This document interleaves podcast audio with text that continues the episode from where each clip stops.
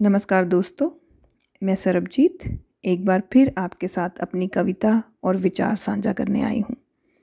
उम्मीद है आप सब अच्छे होंगे और अपनी ज़िंदगी में बहुत अच्छा कर रहे होंगे और कोविड की सारी सावधानियाँ अच्छे से बरत रहे होंगे। तो मेरी आज की कविता का शीर्षक है, ज़िंदगी का सबक। ज़िंदगी हर किसी को सबक देती है। ये बात अलग है, किसी को खुशियाँ ज़्यादा तो किसी को गम ज़्यादा देती है। हर किसी के सबक अलग होते हैं। किसी के इम्तिहान कम तो किसी के ज़्यादा होते हैं। कोई भी चाह कर इस सबक से बच नहीं सकता। ये वो चीज़ है जो कोई लेना चाहे या ना लेना चाहे, उसको मिलना ही है। ये आपकी तरबियत नहीं देखता। ये वो दवा है जो खुदा ने बनाई है। इसके बाद क्या निकल के आता है तू? ये बात की गहराई है।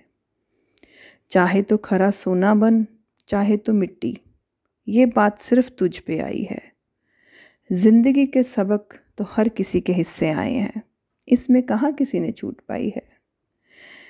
तो ये तो हम सब जानते हैं कि ज़िंदगी के सबक हर किसी के अलग अलग होते हैं। इससे चाह कर भी कोई बच नहीं सकता। लेकिन इन सबकों को लेते हुए भी हम क्या निकल के आते हैं, ये हम पर है। ये आप पर है कि आपने खरा सोना बनना है या मिट्टी। तो इसी के साथ धन्यवाद। Keep listening and keep sharing thank you so much